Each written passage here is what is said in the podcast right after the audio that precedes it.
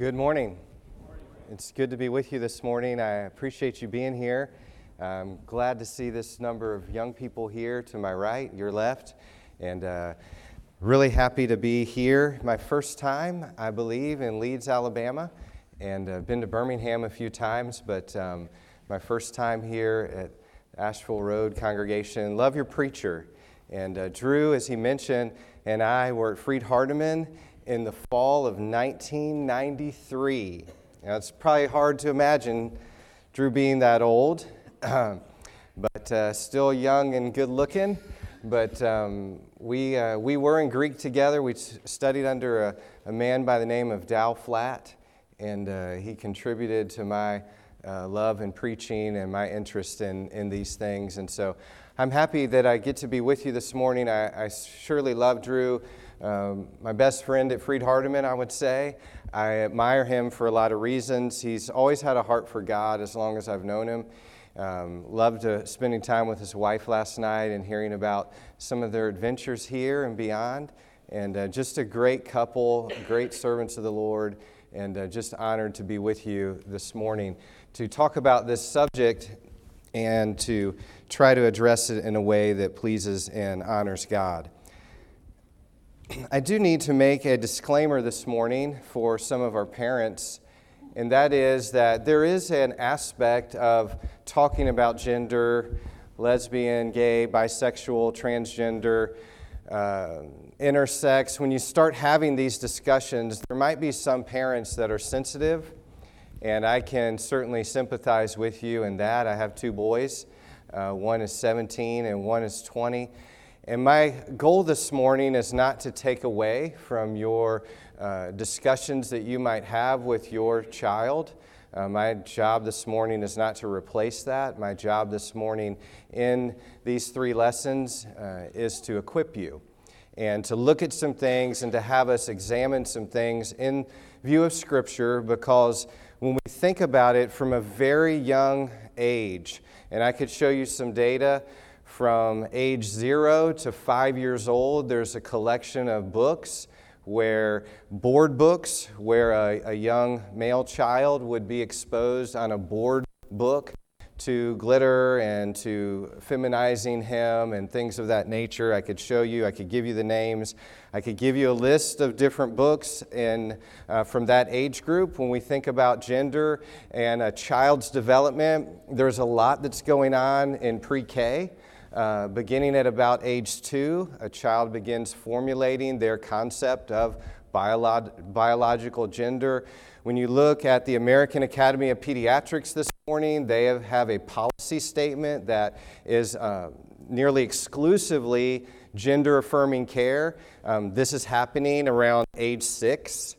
And so, pre K, this is really important that we spend time in uh, helping equip parents in the church for having these discussions. There's going to be discussions if they're in a pre K environment. Um, there may be discussions where there are uh, lesbian parents or homosexual male parents, and how do you have these discussions on these issues? My goal this morning is certainly not to um, expose your child, uh, your adolescent, your teen to something that is harmful.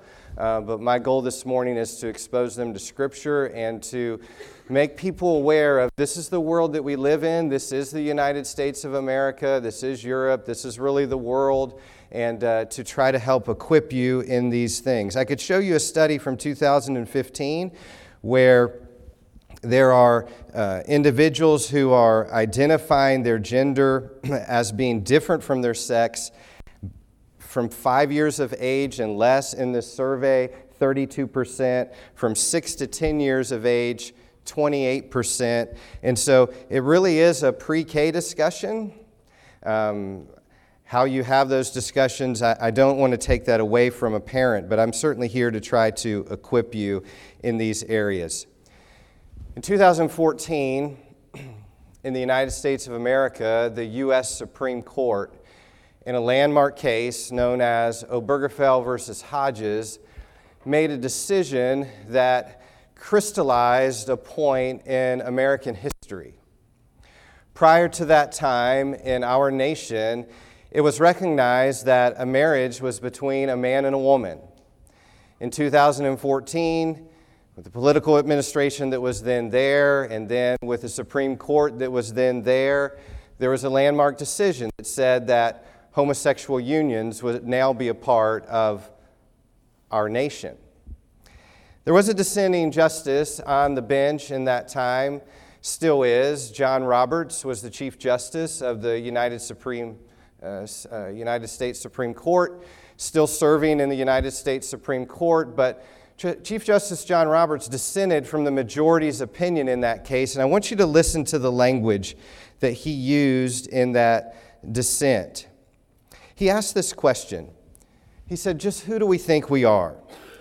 And as he went on, as he said before that, he said, The court invalidates the marriage laws of more than half the states and orders the transformation of a social institution that has formed the basis of human society for millennia.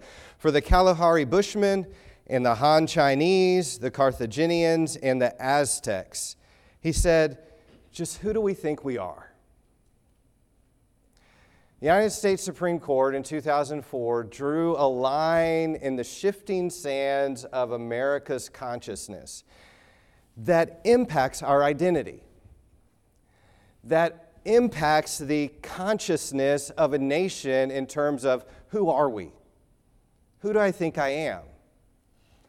what is at the core of America's consciousness in terms of what constitutes a marriage. Law has an import in that, law has an impact in that. And Chief Justice Roberts, in this decision, he asked this question just who do we think we are? Who do you think you are today? Who do I think I am today? What is the nature of human identity? And how is this influenced by different political currents, by different philosophical currents, by different impacts and inputs into my own mind and into your own mind? How do we formulate this idea of gender? Is gender somehow different than biological sex? And if it is, upon what grounds? I want you to think with me about this question this morning as we ask this question whatever happened to gender? In asking that question, whatever happened to gender, you could approach that question from two vantage points. You could approach that question from the vantage point of, well, what has happened with gender is progress. And what we see in this nation and in Europe and beyond is, is progress, that what America has is progress when it comes to gender, that we are more advanced. You could also answer that question, whatever happened to gender, from the perspective of digression. That really what's happening with our, our society and our culture today is, when, is really not one of progress, but when, really one of digression. I'll let you be the judge this morning in these three lessons on whether you think that, that America has made some advancements in that area or whether America has not. I want to ask you this question, though, as you entertain this question whatever happened to gender? Is there anything objective anymore? Is there anything objective anymore? What do I mean when I say that? When I talk about objectivity, what I'm talking about is your mind, your body, your sociology, your psychology, your biology, your spirituality as it would engage with something outside of you you this morning, each and every one of us in this room, are both flesh and spirit. As long as the, the spirit is in the body, we are given this flesh. And not every facet of flesh is evil. There are things that we can do with our bodies that are sinful. But not everything that you do in your flesh is sinful. Is there anything outside your own mind, outside your own flesh, outside your own spirit to which you are accountable to, amenable to? Is there anything objective anymore? When we ask that question and when we're entertaining things known as gender this morning, maybe you ask questions like this What about stereotypes? You start asking questions about gender and stereotypes. As we were driving over yesterday afternoon, I noticed that we were coming by a place known as Talladega. Last night, as we were going out to supper uh, with the Kaisers, I noticed a race car. We were right behind one. This is NASCAR country, isn't it? I suppose. Heard things about Talladega growing up, but we're in NASCAR. Would it be, would it be wrong for a woman to enjoy NASCAR? If not, why not? How are you going to make that determination? Is there anything objective? I would argue that there is. I would argue that the Bible is an objective standard from God Himself, it is His Word. Here's an objective standard. I can make evaluations of stereotypes, masculine or feminine, because I have an objective standard. Is there anything objective anymore? I want you to see that in our society this morning that there is this notion that not really anything objective anymore. When Jesus engaged those in Mark chapter 6, in verse 34, when he went to feed the 5,000, the Bible says that he went, when he went ashore, he saw a great crowd and he had compassion on them because they were like sheep without a shepherd, and he began to teach them many things. Compassion is not devoid of truth. Jesus certainly did eat with sinners. Jesus certainly ate with tax collectors. He didn't eat with them to endorse or put a stamp of approval on their sins, but he did it in order to show his compassion and his love for them. He would eventually die for them. And I want you this morning to ask yourself this question What if you had a moment to speak with a person who was lesbian, gay, bisexual, transgender, intersex? What if you had a chance to talk with somebody who was engaging in certain behaviors, how would you show them the love of Christ? Whatever happened to gender? I want this morning for us to look at this question about the spiritual, philosophical, and cultural currents that are in our world this morning. When you think about this, number one, I want us to think about these different philosophical currents that are in our world this morning. Maybe you've heard discussion about bathrooms. How are we going to decide which individuals go into which bathrooms? How are you going to decide that? If there's nothing objective anymore, how do you make that determination? Is it going to be just some collective consciousness that says, okay, we'll let these people in these bathrooms and these people not in these bathrooms? And how are you going to decide that anymore? When you talk about professional sports, or collegiate athletics, or, or really middle school athletics, or high school athletics, and you start trying to to make decisions about who's allowed to play which sports. How are you going to make those determinations if there's not anything objective anymore? When you start thinking about books that are allowed in public school libraries, books that are allowed in public libraries, books that are in college libraries. How are you going to decide which books should be allowed in certain? Is this a, is this a free speech thing? Or does my pre K, does my three year old in, in pre K need to be exposed to certain ideas and certain influences? Shouldn't we stand up and against certain things that, that, that a three year old is exposed to? What are going to be the grounds of those discussions? How are you going to how are you going to formalize those decisions? How are you going to argue? If there's nothing objective anymore, you can't even make those decisions. How about bullying? Is bullying wrong? If so, why? You see, there's nothing objective anymore. You can't even argue that, that bullying is wrong, and, and these are the grounds for which bullying is wrong. What about a medicine? In medicine, and I could share with you some of the data, there are multiple large consensus medical organizations in the United States. The American Academy of Pediatrics is one of them that is endorsing gender affirmative care from a very early age. Is that good or bad? How are you going to decide?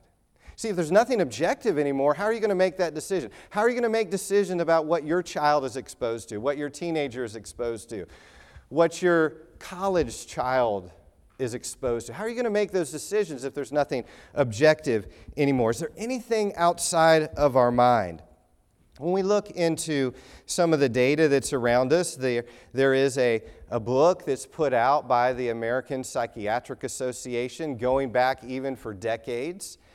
And in DSM 5, in 2020. Here's the definition of gender dysphoria gender dysphoria is this incongruence, that is, this incompatibility between a person's expressed gender, their experienced gender, if you will, and their assigned gender for at least six months' duration. And then, depending on which category in the DSM 5, whether you're talking about adolescents or children, there would be other qualifications that would, would then uh, substantiate a diagnosis known as gender dysphoria.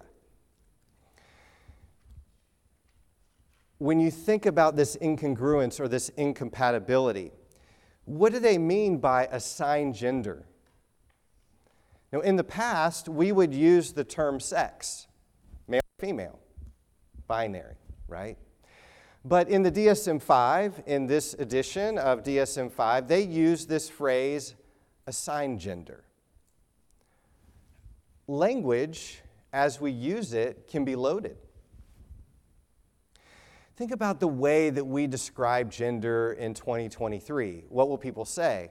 They will say, What is your sex assigned at birth? You ever stopped and think about that phrase, sex assigned at birth? You ever thought about why proponents of gender affirmation would use that phrase, sex assigned at birth? Here's one reason because there is the belief swirling in the minds of certain individuals and sometimes collective groups that sex is something that is projected upon you, it's not something that you are. You see, in, in the neonatal phase in the, in the womb, you can do an ultrasound on a woman's belly and you can find out whether that child is male or female. You can know that prior to labor and delivery you can know whether your child is male or female. But hereupon, when a birth certificate is signed and the designation of that, it's something that, and there's a philosophical background to this whole language of sex assigned at birth. You see, from a scientific perspective, when you start talking about the word sex, it's a biological term. It's either male or female, it is objective. It's not decided by some group or some consensus. You're either a boy or you're not. Uh, you're either male or you're female. It's, it's binary in nature, and you're either one or the other, and there's no middle ground there. It's, uh, from a scientific perspective, here's what the word, biologically speaking, the word sex means. Science has prided itself upon the notion that there is something objective. Science prides itself on the, on the notion of how do I eliminate bias of the researcher and of the participant in the research so that I can reach a conclusion that, that is objective in its findings. And, and not that there's not limitations in science and things of that nature, but science itself has prided itself on objectivity. But see, I'm asking this question is there anything objective anymore?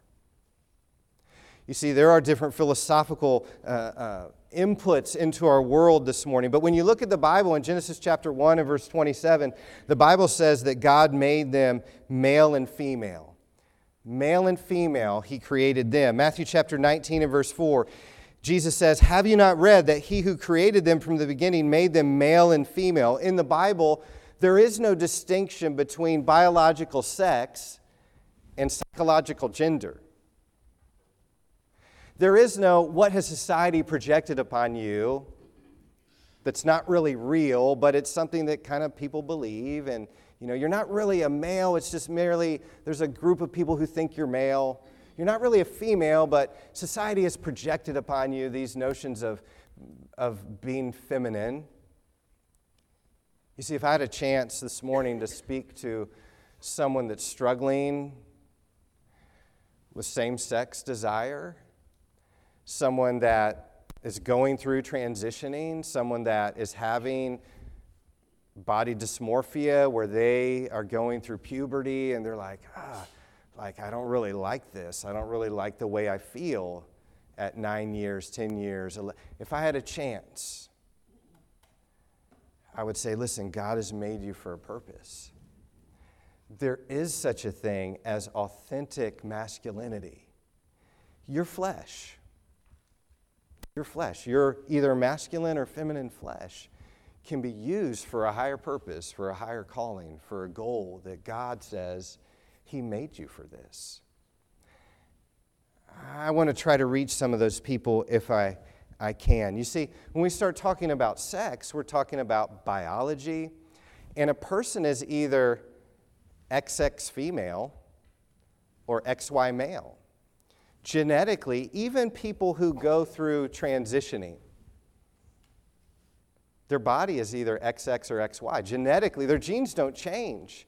Their genes will be coding if you're XX female, your genetics, your genome, your human genome, the entirety of your genes, your chromosomes, they'll be coding for masculine characteristics. And that'll have to be overcome with, with medication.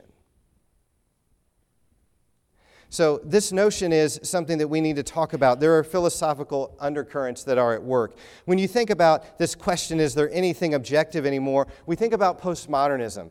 Postmodernism is, isn't something that's new, it's a philosophy that's been around for at least 50 years. Undercurrents were certainly swirling around in the 70s, 80s, 90s. 2000s. Even now, postmodernism is at work. Postmodernism is this philosophy that, that when you ask the question, is there anything objective anymore? Postmodernism says no. Postmodernism says, we don't believe in reason, we don't believe in science. That words are really what you make them to be.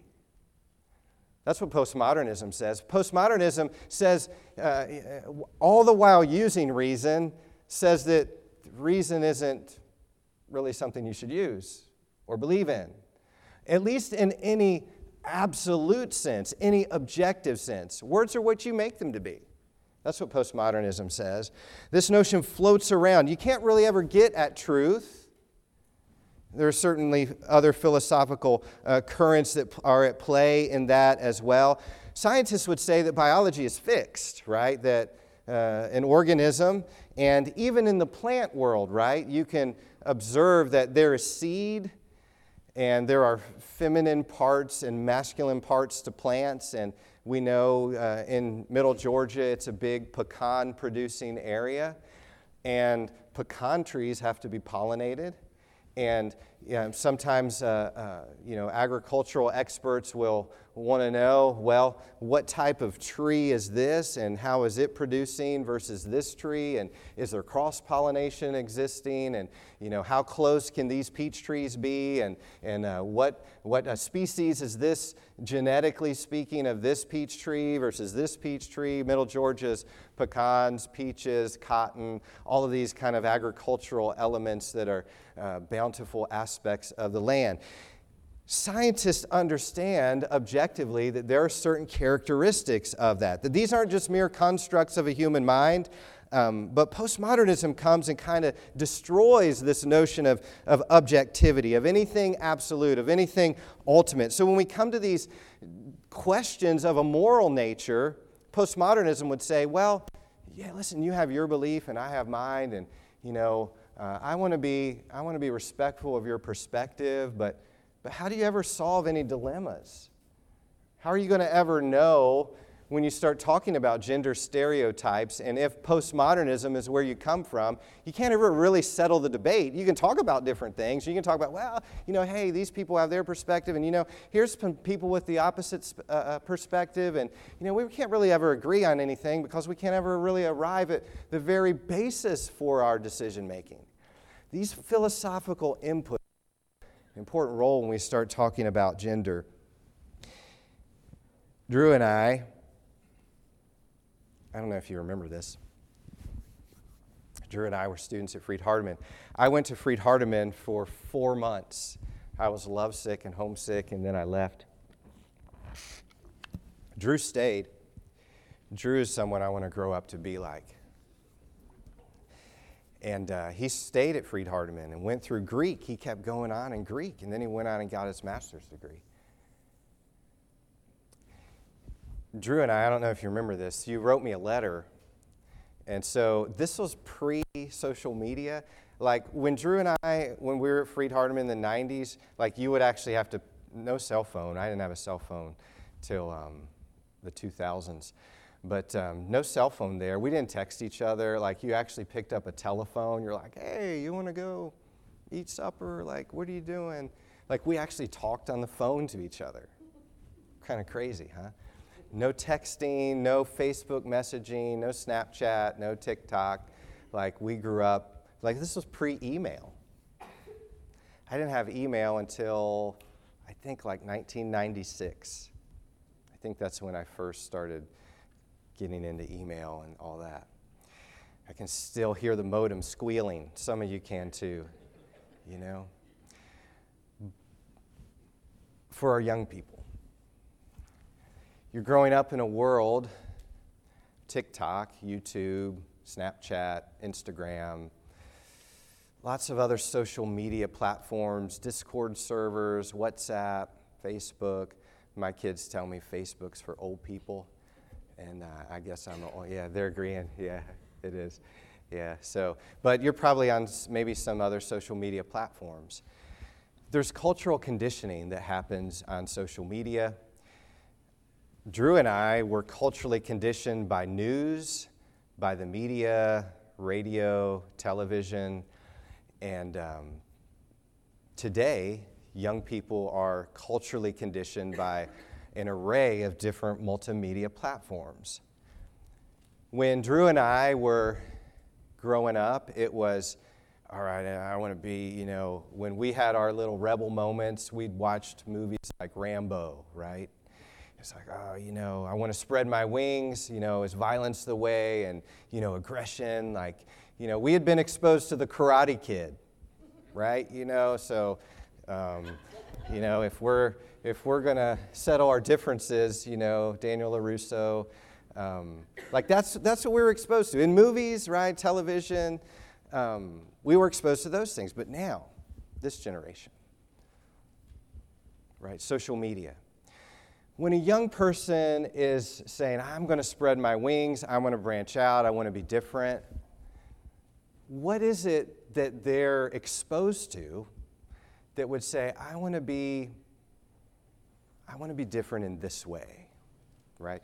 There are inputs into young people's minds that says, hey, being homosexual is fine.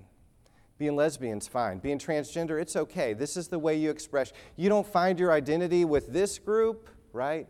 Maybe you can't hang out with the athletic crowd.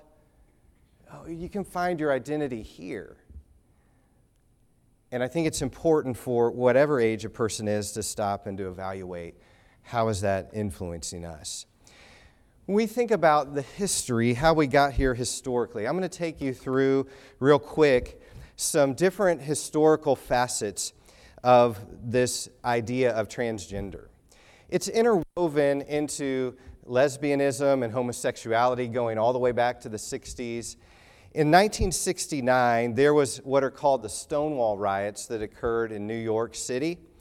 There was a place in New York known as Greenwich Village. It was an area of New York City, and uh, in that area of New York City, homosexual relationships were illegal. And uh, along with the selling of liquor without a license, New York law allowed police to arrest anyone for not wearing three items of binary gender appropriate clothing. So police raided the bar on June 28, 1965, uh, 1969, and after that, five days of rioting, rioting ensued. In 1970, many consider this to be the first gay pride march.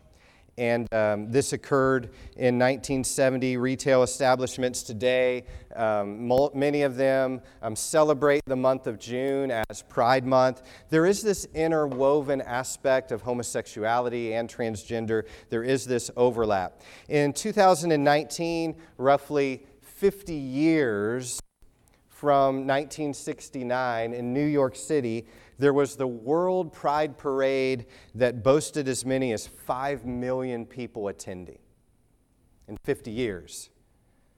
50 years from the Stonewall riots. These discussions swell at many different places. 1990, RuPaul, uh, some of you remember, uh, famous uh, um, you know, drag queen.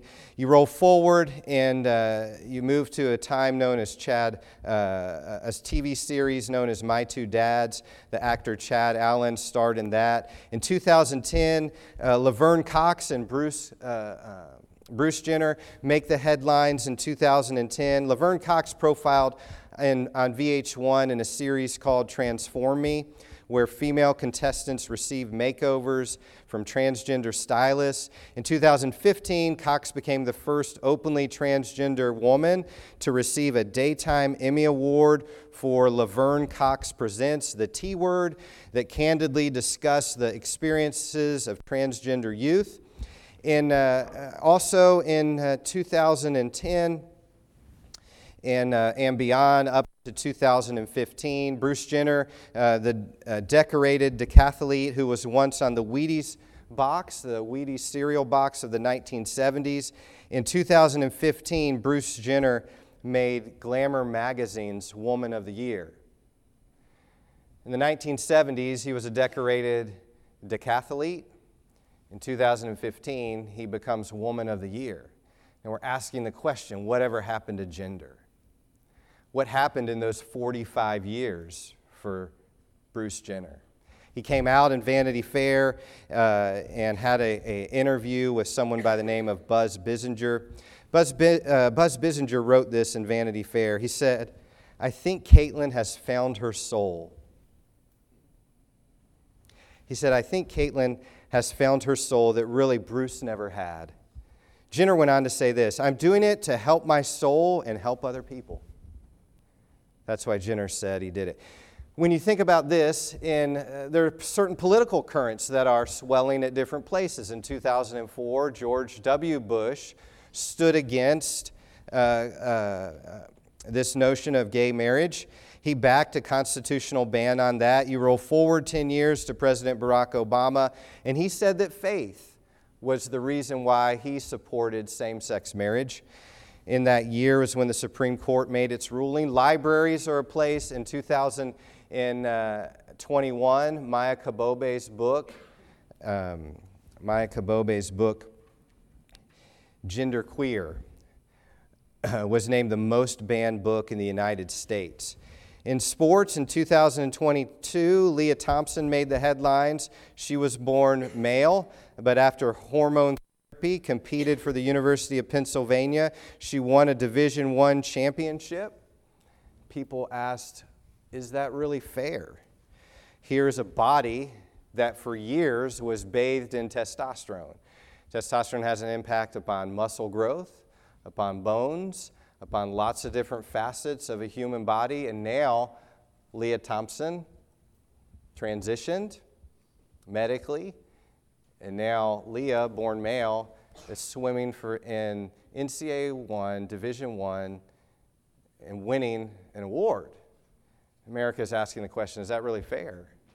A body bathed in testosterone for all these years, and now desire to transition. Major medical consensus bodies, we could look at the American College of Physicians, the American Academy of Pediatrics, the American College of OBGYN, American Osteopathic Association. In religious circles in Georgia, Georgia's been a hotbed for that among Methodist churches. I was just reading this week that uh, 180 Georgia Methodist churches sued to disaffiliate from the United Methodist Church over LGBTQ issues swirling at many different places in society, I want to ask you to think with me about what God thinks about gender. What does God think about gender? If you're taking notes, write these passages down. Genesis 1 26 and 27 then God said, Let us make man in our image, after our likeness, and let them have dominion over the fish of the sea, and over the birds of the heavens, and over the livestock, and over the earth, and over every creeping thing that creeps on the earth. So God created man in his own image. In the image of God, he created him, male and female. From the very beginning, God made Adam, male, God made Eve, female. Male and female, he created them. Genesis 1:31, God saw everything that he had made, and behold, it was very good. Whether you're male or female this morning, God created you very good. Very good in a spiritual way, in a social way, in a psychological way, in a biological way, in your flesh. God created you very good. Genesis chapter 5, in verse 1 and 2 This is the book of the generations of Adam. When God created man, he made him in the likeness of God. Male and female, he created them. And he blessed them and named them man when they were created. Male and female, he created them. Matthew chapter 19, verse 4 and 5, he answered, Have you not read that he who created them from the beginning made them male and female? And said, Therefore, a man shall leave his father and his mother and hold fast to his wife, and the two shall become one flesh. The two become one male and female, he created. Jesus called forth God's binary definition of gender, of sex. Psychologically, male, in the flesh, male, psychologically, female, in the flesh, female, both biology and gender. There's no difference in that. Today, sometimes people have gender dysphoria. And that's this incongruence where they might feel uh, that their biology doesn't uh, intersect with their mind. But you could take someone like Jenner, born male, and whether we're talking about surgical transitioning or medication that's contributing to that transitioning, genetically, Jen, Jenner is still XY male. They haven't changed his genetics, they haven't changed his genome. You were born, when you're born, you have a certain genetics, you have a certain genome. Those jo- genes code for proteins all throughout your life, and um, it's a beautiful study to think about those things. Um, identity is something God given. We are created in his likeness. In Matthew chapter 10, and verse 39, the Bible says this. Whoever finds his life will lose it, and whoever loses his life for my sake will find it. I want to bring this lesson to a close with a couple observations, but I want you to think about this. We asked at the beginning Is there anything objective anymore? God, in all his infinite wisdom, would say there is. God would say, I am the very source of objectivity. God would say that He is a source of wisdom. God would say, I'm the one who made you male. I'm the one who made you female. And all that God is, and all that God ever will be. God has a higher purpose for you in your life that comes from an objective word, an objective truth. God has an objective nature. There is both the goodness and the severity of God. God made you in his image and in his likeness. You have a nature. You're born into the grace of God, as one author would describe it. You're born in original grace. You're born into God's favor. You don't inherit the depravity of Adam in the womb at fertilization, after birth. You don't inherit his guilt. You become guilty when you sin. But I want you to think about this passage that's on the screen here.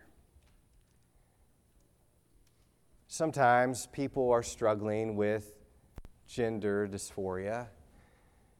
They're saying, ah, I don't really feel comfortable in my own skin. Sometimes they're wishing that they weren't in their own skin.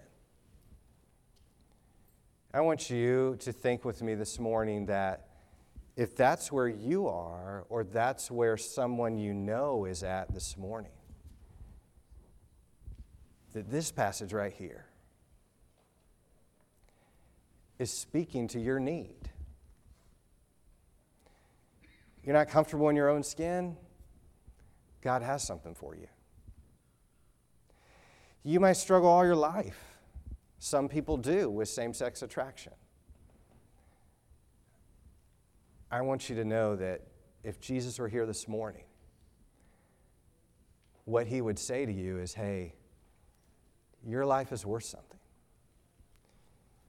He would say if a person was struggling with gender dysphoria, or someone was struggling with same sex attraction, or someone had even gone through transitioning, he would say to them, hey, find your identity in me. Find your nature in me. Find your image in me. In 2018, the American Academy of Pediatrics came out with their policy statement advocating for gender affirmative care. And here's one of the lines in that policy statement it says, All clinical office staff have a role in affirming a patient's gender identity. This is pediatric offices. This is your one year old, two year old, three year old, four year old, five year old. This is a major consensus body in the United States, the American Academy of Pediatrics. It's published online, you can read it for free. What impact does that have on a child's mind? What impact does it have on a child's mind when the American Academy of Pediatrics says, you know, conversion therapy, that's what Jesus is talking about here, by the way. What happens when, when the American Academy of Pediatrics says repar- reparative therapy or conversion therapy, when they say it doesn't work? My Lord says it does. My Lord says to find your life in me, lose it in me. What impact does it have upon a child when the American Academy of Pediatrics says this watchful waiting approach in gender dysphoria? Hey, listen, your child's five years old. Let's get them in the gender clinic. Let's Let's start the process, right? Let's begin the treatment, right? Because in the formative years, this is when gender is crystallized in a child's mind. What happens when the American Academy of Pediatrics says that, that watchful waiting, hey, listen, that really doesn't work either. Let's go ahead. And if they if they're born female but believe that they're male, let's go ahead and get this going. Let's send them to the academic medical center. Let's send them to the gender clinic. Let's get the process. Let's get the. What impact does that have upon a, a, a six year old?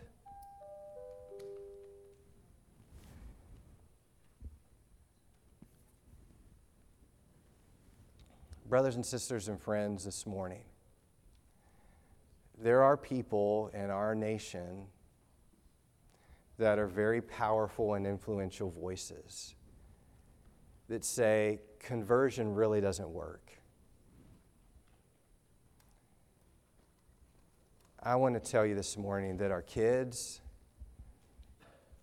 our college age students, our high school age students, they're worth fighting for. We got to stand up. We got to speak out. We can't just say, well, hey, listen, this is, this is what's happening in society, and you know, no, now is our time. Everyone that's sitting over here, y'all are worth fighting for.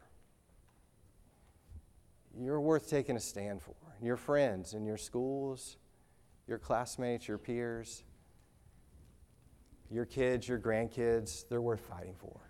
Conversion, it's real. That'll be the topic of our next hour.